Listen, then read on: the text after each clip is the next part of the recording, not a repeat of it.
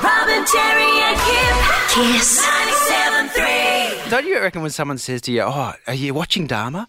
You almost feel offended by it. I'm going, "No, I'm not." I Jeffrey don't like Dahmer it." was a serial killer who pried on gay young men. Mm. Yes. Uh, and, and what Netflix has done is cre- recreated his story. Eh, look, here's a little bit which does not involve any sort of chainsaws and blood. What do you do in there? The smells, power tools going all hours of the night. I hear screaming coming from your apartment. I'll just try and say I'm sorry. She gonna open your gift?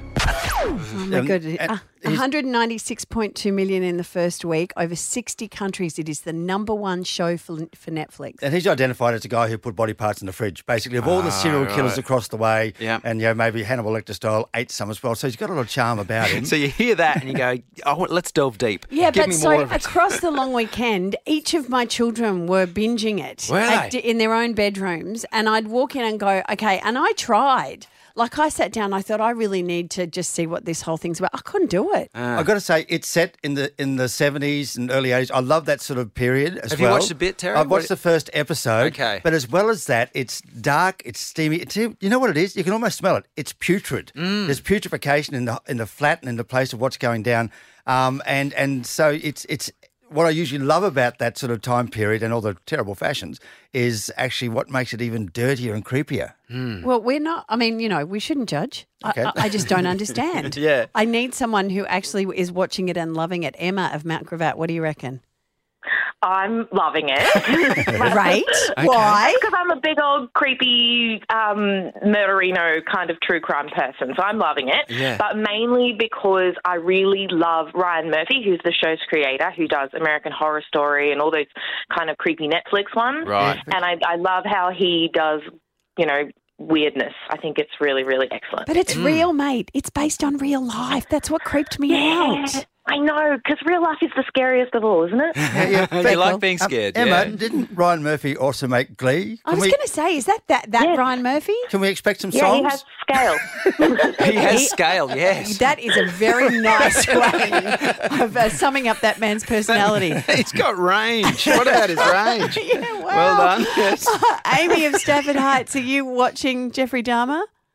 Oh no, But I get the uh, the pleasure of having my partner who is just watching it like every night. I wake up and he tells me all the juicy details. Uh, Oh. He- he's not watching the he's not watching the bedroom, is he? Because my wife listens to true crime, and then the you know, the AirPod drops out, and I get skull bleeding, and that's I the get thing. really mad at him if he doesn't put on headphones.